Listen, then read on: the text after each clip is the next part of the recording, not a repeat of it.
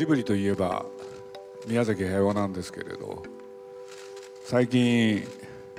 会って話をするごとにですね実はこのジブリパークの話に話が及んでこれで、まあ、彼が言うにはですねどうしてこんなことになったんだろうっていう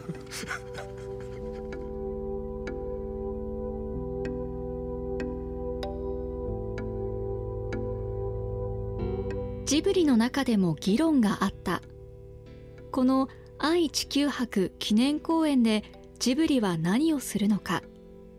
テーマパークなのか公園なのか。結果公園整備をやろう。そうなった。現在160万人の人が公園を利用している。その方たちに迷惑をかけてはいけない。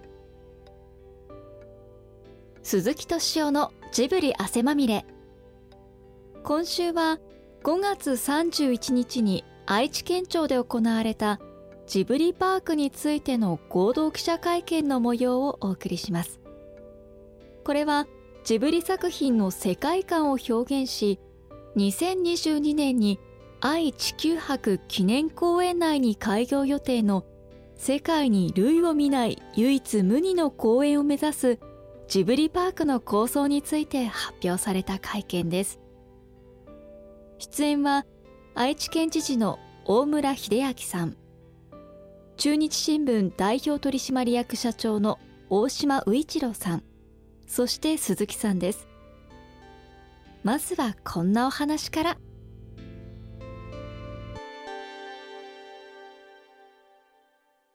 ただいまからジブリパーク整備の概要基本合意書の締結に係る臨時記者会見を始めさせていただきます。大村知事からジブリパーク整備の概要及び基本合意書の締結についてご説明します。ご承知の通り愛知県とスタジオジブリさんとは昨年の3月30日に確認書を交わしまして愛知万博の理念を次世代へ継承するため愛・地球博記念公園にジブリ作品の世界観を表現をし多くの皆様に楽しんでいただけるよう準備を進めてきたところでございます、え事業主体としてジブリパークに必要な整備は愛知県が担ってまいりますが整備に不可欠なデザイン作成と実際の絵を描くのはスタジオジブリさんにしかできません、まあ、それはそうなんですね。あのもうスタジオジブリさんのコンテンツ著作権の塊でございますから 我々では指一本触れられないということでございます。えー、ということで、えー、従いまして鈴木プロデューサーはじめスタジオジブリさんには事業全体の企画監修を行っていただくわけでございます。えー、そして多くのお客様にジブリパークを楽しんでいただくためにはコンテンツはもちろんのこと管理運営につきましても万全の体制で臨む必要があります。この管理運営につきまして民間の視点からしっかりと切り盛りできる組織がスタジオジブリさんとは別に必要であるという思いを私どもとそして鈴木プロデューサーさんとも共有をしておりました。そういう中でえー、中日新聞社さんは、えー、ちょうど今から4年前でありますが愛知万博から10年となる2015年の第32回全国都市ロッカ愛知フェアにおきまして、えー、ジブリの大博覧会と思い出のマーニー種田洋平展を、えー、その期間に愛知九博記念公園内で開催をした実績がありジブリの世界観への造形理解が深くまたスタジオジブリ鈴木敏夫言葉の魔法展これ昨年ですね、えー、名古屋で開催をするなど、えー、イベント運営実績や広告宣伝力につきましては当地域で圧倒的な存在感のある企業さんであります。これまでのご縁から鈴木プロデューサーさんの中日新聞社への信頼も厚くスタジオジブリとしてジブリパークの運営面でのパートナーにしたいという判断に至ったとお聞きをいたしております。その後鈴木プロデューサーと大島社長さんとの間で協議を重ねる中でこの度両社が出資する共同で出資する運営会社を設立してジブリパークの運営に当たることとなりました。後ほどお二人からそれぞれご挨拶をいただく予定でありますが3社で合意したジブリパーク整備の核となるジブリパークの基本方針と基本合意書について、引き続き、まずは私からご説明をさせていただきたいと存じます。全部で5つの基本方針を立てております。1つ目は愛知万博の理念と成果の継承でございます、え2つ目がスタジオジブリ作品を伝え残し唯一無二の価値を付与すると。ということでございます、え国内外で多くの人に親しまれてまいりましたあスタジオジブリさんの作品の世界観を伝え残していく形で整備を行い都市公園の機能とジブリパークが共存しかつ有機的に結びつくことで相乗効果が生まれ世界に類を見ない唯一無二の価値ある公園を目指していきたいということでございます。え愛知万博はですね、えーえー、自然の英知をテーマとして開催されましたがやはりあの脈々と流れるのは人生き物地球に対する愛でありました、えー、ジブリさんの作品のね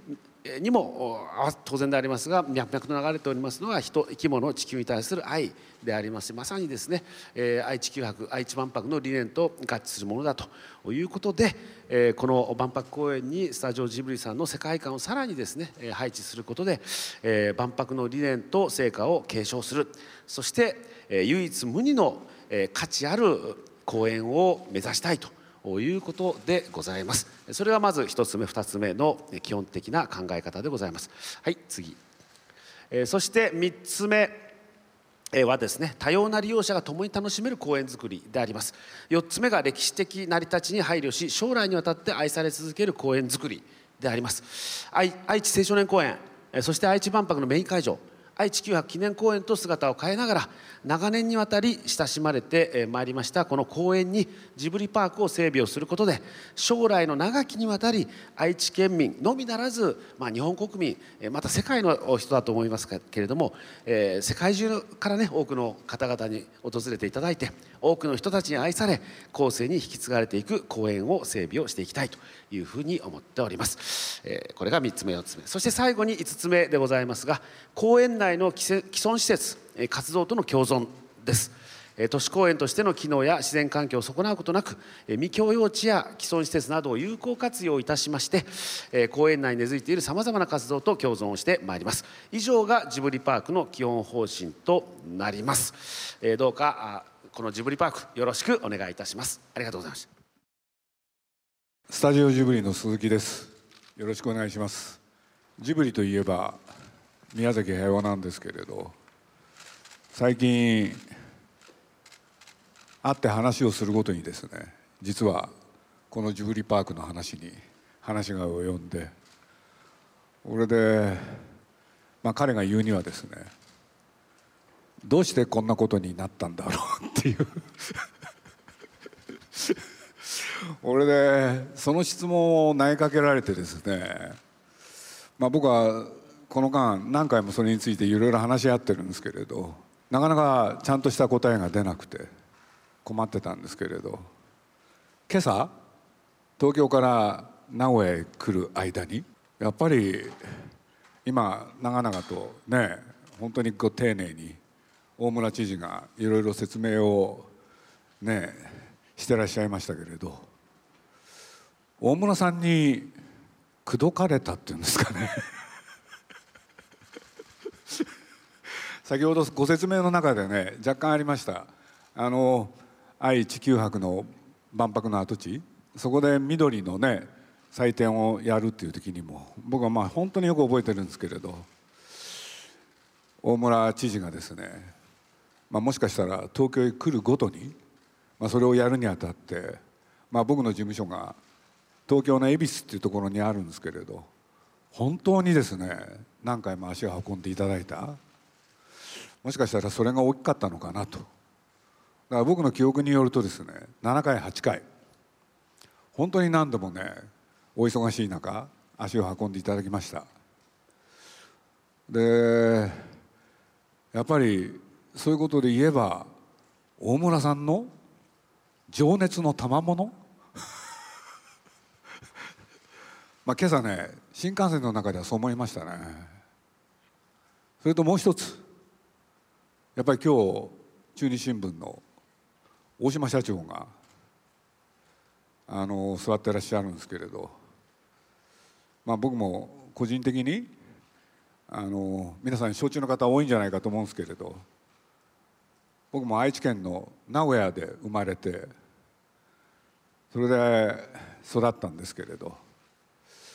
中日新聞さんの方からもジブリにこの愛知県の方へねやってきて一緒にやらないかとそんなお話をいただいた次第でございます。でそういうことで言うと僕が名古屋出身だから愛知県でこのジブリパークをやろうと思ったわけではなくてお二人からとにかくやらせろと。本当にですね、まあ、先ほどその2017年の5月31日とかねいろんな数字を見させてもらいました。実はお話はそれのずっと以前からね続いてたんですよ。俺でまあ新幹線の中でつらつら考えるにかなりの日数を要したのかな年数を要したのかなって、まあ、これ一種のね世の中のことに例えると結婚かなって気もしたんですよね。でそれで言うとこの先ほど知事の方からご説明がありました。合意に達したと。で合意書っていうものを作ったんだと。もしかしたらそれは世間一般でいうね結納を交わして結婚をする？そういうことと一緒かな？なんていう時に一番最初の話に戻るんですけれど。宮崎は僕に何度もねどうしてこんなことになったんだろうってこれを繰り返し繰り返し言うんですよ。俺でまあ多分ね宮崎駿、まあ、今日はその話題には触れませんけれど彼も今現在映画を作っておりましてでこれも頑張ってるんですけれどねこのジブリパークが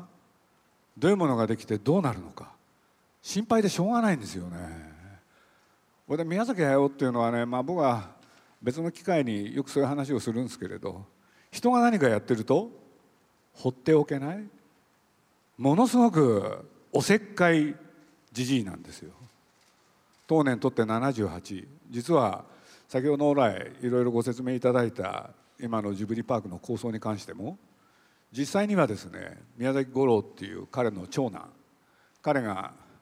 一生懸命頑張ってやってるんですけれどそれを温かく見守る人ではありません。すぐ口出すんですよ。ああでもないこうでもないでまあ実はジブリのことで言えばジブリ美術館っていうのは宮崎駿が構想し実際に作ったのは宮崎五郎であります。もうその時も大変でした。もうとにかくね宮崎五郎が自分の思った通りそれをやっていこうとすると必ず反対でしたね。特に親子ってことも関係あるかもしれません。人がやることを認めない人なんですよ。でそういう中まあ、実はこのジブリーパークの構想がどんどん進んでてまああとはね具体化してどういうものができるんだろうそういうものを楽しみに待てばいいんでしょうけれど、ね、結婚にもそういうことがつきまといます。僕は今日ね自分で考えたんですよ。俺の今日のこの今の心境は何なんだろうって。マリッジブルーっていうんですかね。結納を交わしていよいよ結婚っていうとねなんかその場から逃げたくなる。だから僕本当のこと言いますとね今日この場に出席するのは嫌だったんですよ。でも来ちゃいました。来たからには前向きに頑張んなきゃいけないと思います。これでまあ僕は勝手なこと喋るといけないんでジブリの社長が一生懸命僕にねメモを書いてきましてでそれをちゃんと話してくださいよって言われててで予定は10分なんですけどなんかオーバーもしてるような気がするんですけれど、まあ、とにかくここに書いてあることは多分大丈夫ですね。大村知事のご尽力でパークの実現に向けて着実な歩みを遂げていると大村知事と、まあ、これねあの中日新聞さんも入るんですけれど改めて愛知県の皆さんに感謝したいと思います。はい、それでもう一つ。これはね中日新聞白井会長っていう方がお見えになってて要するに何を作っていくかっていう時にね白井さんがね非常にね示唆に富んだあるご意見を言っていただきました。この愛知九博っていうのは地元の人にとってねこの跡地本当に大事な場所なんだと。でいろんな人がねそこを利用し楽しんでるんだと。だからそこへね土足で入ってきてねジブリだらけにするなって。あそこはね公園なんだと。その公園をねジブリが来て土足でわっとやられたら今楽しんでる人たちは迷惑であるって。でそういうことを踏まえながらやってほしい。っていう中で僕らも考えました。2つの言葉に、まあ、最初これをやろうっていう時に僕らの頭に浮かんだのはまあディズニーランドに代表されるテーマパークです。でも一方にこのね公園は先ほど来知事がおっしゃってるようにあくまでも公園なんですよね。そうするとテーマパークを作るのかあるいは公園の整備をするのか。これ随分ねジブリの中でも議論をいたしまして。その結果ねテーマパークの要素も若干入れながら公園の整備をしていくと。多分そんなことかなと思った次第でございます。まああの本当にね今いろんな方が楽しんでるその邪魔をしようとは思いません。だからまあ僕自身も本当に楽しみたいねその日を楽しみに待ちたいと思ってますんで頑張りたいと思います。はい、えー、中日新聞の大島と申します、えー、今日はよろしくお願いいたします、えー、今般、えー、皆様にお声掛けをいただきまして、えー、ジブリパークの運営に参画をさせていただくことになりました、えー、今鈴木プロデューサーも力強くおっしゃいましたが、えー、国内外の方々多くの方々に楽しんでいただけるそういった運営管理体制を構築するため、えー、中日新聞も全力で当たっていきたいというふうに思います、えー、皆様のご支援もこれからよろしくお願いをしたいと思います。えーまあ、あの愛知九博公園、えー、僕も子どもの頃からあ青少年公園と呼ばれた時代から慣れ親しみ、えー、活発に遊び走り回りといった空間でしたそこに今般、えー、ジグリーパークという非常に素敵な構想に我々も加えていただけるということは本当に光栄の至りであります。スタジオジブリさんと中日の関係はですね、まあ、先ほど自らドラゴンズファンだとプロデューサーおっしゃってましたが本当に熱心なファンでいらっしゃいましてこの忙しいプロデューサーが毎日毎試合一球一打をチェックされている。録画して早送りでもしてるんじゃないかと思うんですがそれぐらい熱心にご覧にいただいているファンであの私と会うと必ずゲームの運びおよび選手起用について厳しい質問やら注文やらが飛び交うというそういう間柄でございまして2006年に中日ドラゴンズが70周年を迎えた際に公式ファンクラブを結成しました。そのマスコットガブリは鈴木さんに橋渡しをしていただいて宮崎監督にデザインをしていただいたところが我が社との深い関わりのスタートでした先ほど知事からご紹介をいただきましたように全国年4日愛知フェアの中でやったジブリの大博覧会と思い出のマーニー種田洋平展それから鈴木さんのお言葉の魔法展等々この十数年間の間にさまざまなイベント展開でもご一緒させていただきました。えー、これまで、えー、中日新聞、うんまあ、今晩こういう役割を仰せつかったからにはですね、えー、まあ、いろんなイベント類は中日新聞も手がけてまいりました。中日ドラゴンズも運営してます。名古屋ドームの運営にも参加してますがさすがに常設の公園の管理運営となると初めてのことではありますが今までそういった多方面にわたる事業で培ってきたノウハウを生かし新しい価値を生み出しながら本当に国内外からいらっしゃるお客様に本当に心の底から楽しんでいただける空間づくりに我々も全力で当たりたいと思っております。よろしくお願いいたします。ありがとうございました。朝日新聞の岩と申します。あの先ほどお話ありましたの三鷹の美術館がございますけどもあのじあごめんなさい鈴木さんにお伺いしたいんですけどもあの三鷹の美術館に対してですねこのジブリマークというのはどういった位置づけにしたいとお考えでしょうか？あのジブリ美術館とその今の今度のパークなんですけどねまず第一にその規模まるで違うんですよね。そうすると比較対象になるものではまずないんじゃないかっていうのが僕が今思いつきで思うことなんですけれど。でまああくまでもジブリ美術館の方は美術館と名が付いているようにね。やっぱりアニメーションのいろんなそういうものを楽しんでもらうっていうのは大前提です。で今回の場合は公演の一部であるそこが一番大きな違いじゃないでしょうか。それでまああのジブリ美術館の場合はね実は海外からも随分いろんな方にまあねアジアだけじゃなくてヨーロッパアメリカからも来ていただくんですけれどその時に皆さんがねちょっとね違和感を感じられるのはねあこんな小さなとこだったのかっていうことをね必ず指摘してご指摘を受けるんですよ。でそういうことで言えば今回のパークができれば広いところが行きたい人はそちらへ行ってくださいっていうことでうまくいくんじゃないかなっていうこともちょっと考えたりもします以上思いつきですけれど、えー、ただ方針として、えー、私があのこの今日のご説明で申し上げましたように、えー、これはあの世界に類を見ないえー、ジブリの世界観をね、えー、再現をする、えー、そして万博の理念を継承する、えー、世界に類を見ない、えー、唯一無二のですね公園を作っていきたい。ということを申し上げました。えジブリさんのコンテンツというのはあの日本オリジナルのですね世界に通用するもう圧倒的なコンテンツ力バリューだと思っておりますのでえそういう意味ではあの日本国内ではなくて世界中からですねあの あのわんさかお客さん来ていただけるんじゃないかというふうに思いますですからまあそういう意味では一つの各シンボルができるという意味でねそれも万博の理念を継承するという意味で本当に私あのこの事業には期待をしております。皆さんで皆と一緒にしっかり盛り上げたいと思います、はい、ジブリのねこのパークそれのロゴマークそれを皆さんにちょっとご披露しようかなと思って持ってまいりました。で参考までに申し上げます。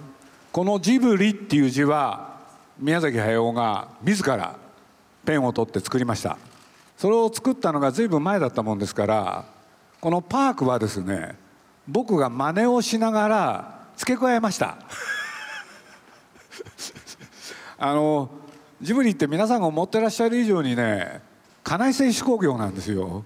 でそういうことで言うと、まあ、僕もさっきからいろんなご紹介の中でねちょっと偉そうな肩書きがついてるんですけれど実際はですねこういうこともこちょこちょこちょこちょやっております。でそれがまず一つ。それからもう一つ。先般所用があって1か月近く前ですかね。実は宮崎五郎の案内でジブリーパークっていうのか愛知九博その跡地をですね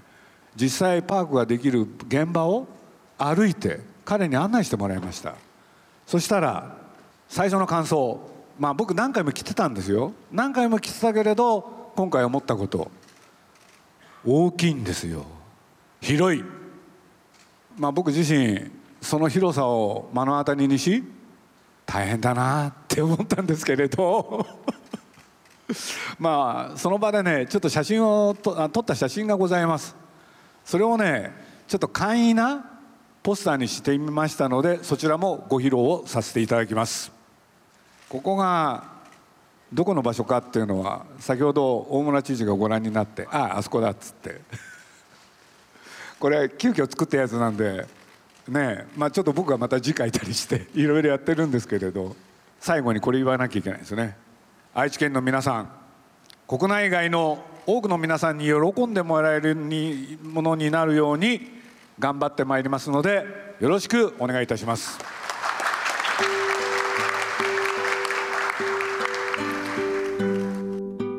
まあこの間ねそれこそテーマパークっていうのが世界的にいろんな人に支持されたんだけれどこれからのねそういうパークっていうのはねもう少し違うものができてくるんじゃないかなっていうのはちょっと思ってるんですよ。でそういうことで言うと、まあ、今回こういう機会を与えていただいてなんかね新しい公園を作ってみたい。それは思ってますね。僕あの五郎君とね最初話し合ったこともね、まあ、それがあの後で一致するんですけれど要するに既存の施設をななるだけね壊さないで生かしながら間を縫って自分のものをやるっていうのかな。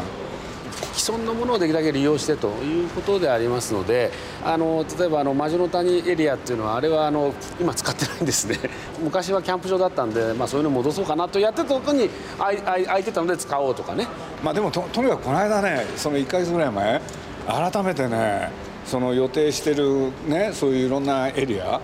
広いんだなっていうことにもう素直に驚きましたね。それからもう一つ思ったことはあんまり人間の根がいじっちゃいけない部分もあるんだなってことも感じました。はい。ジブリパークについての合同記者会見いかがだったでしょうか？実は記者会見の後鈴木さんはこう言いました。イギリスのハイドパークニューヨークのセントラルパーク。将来はそんな公園になったら嬉しいと。ジブリパークの詳細などは今後また番組にて紹介いたしますのでお楽しみに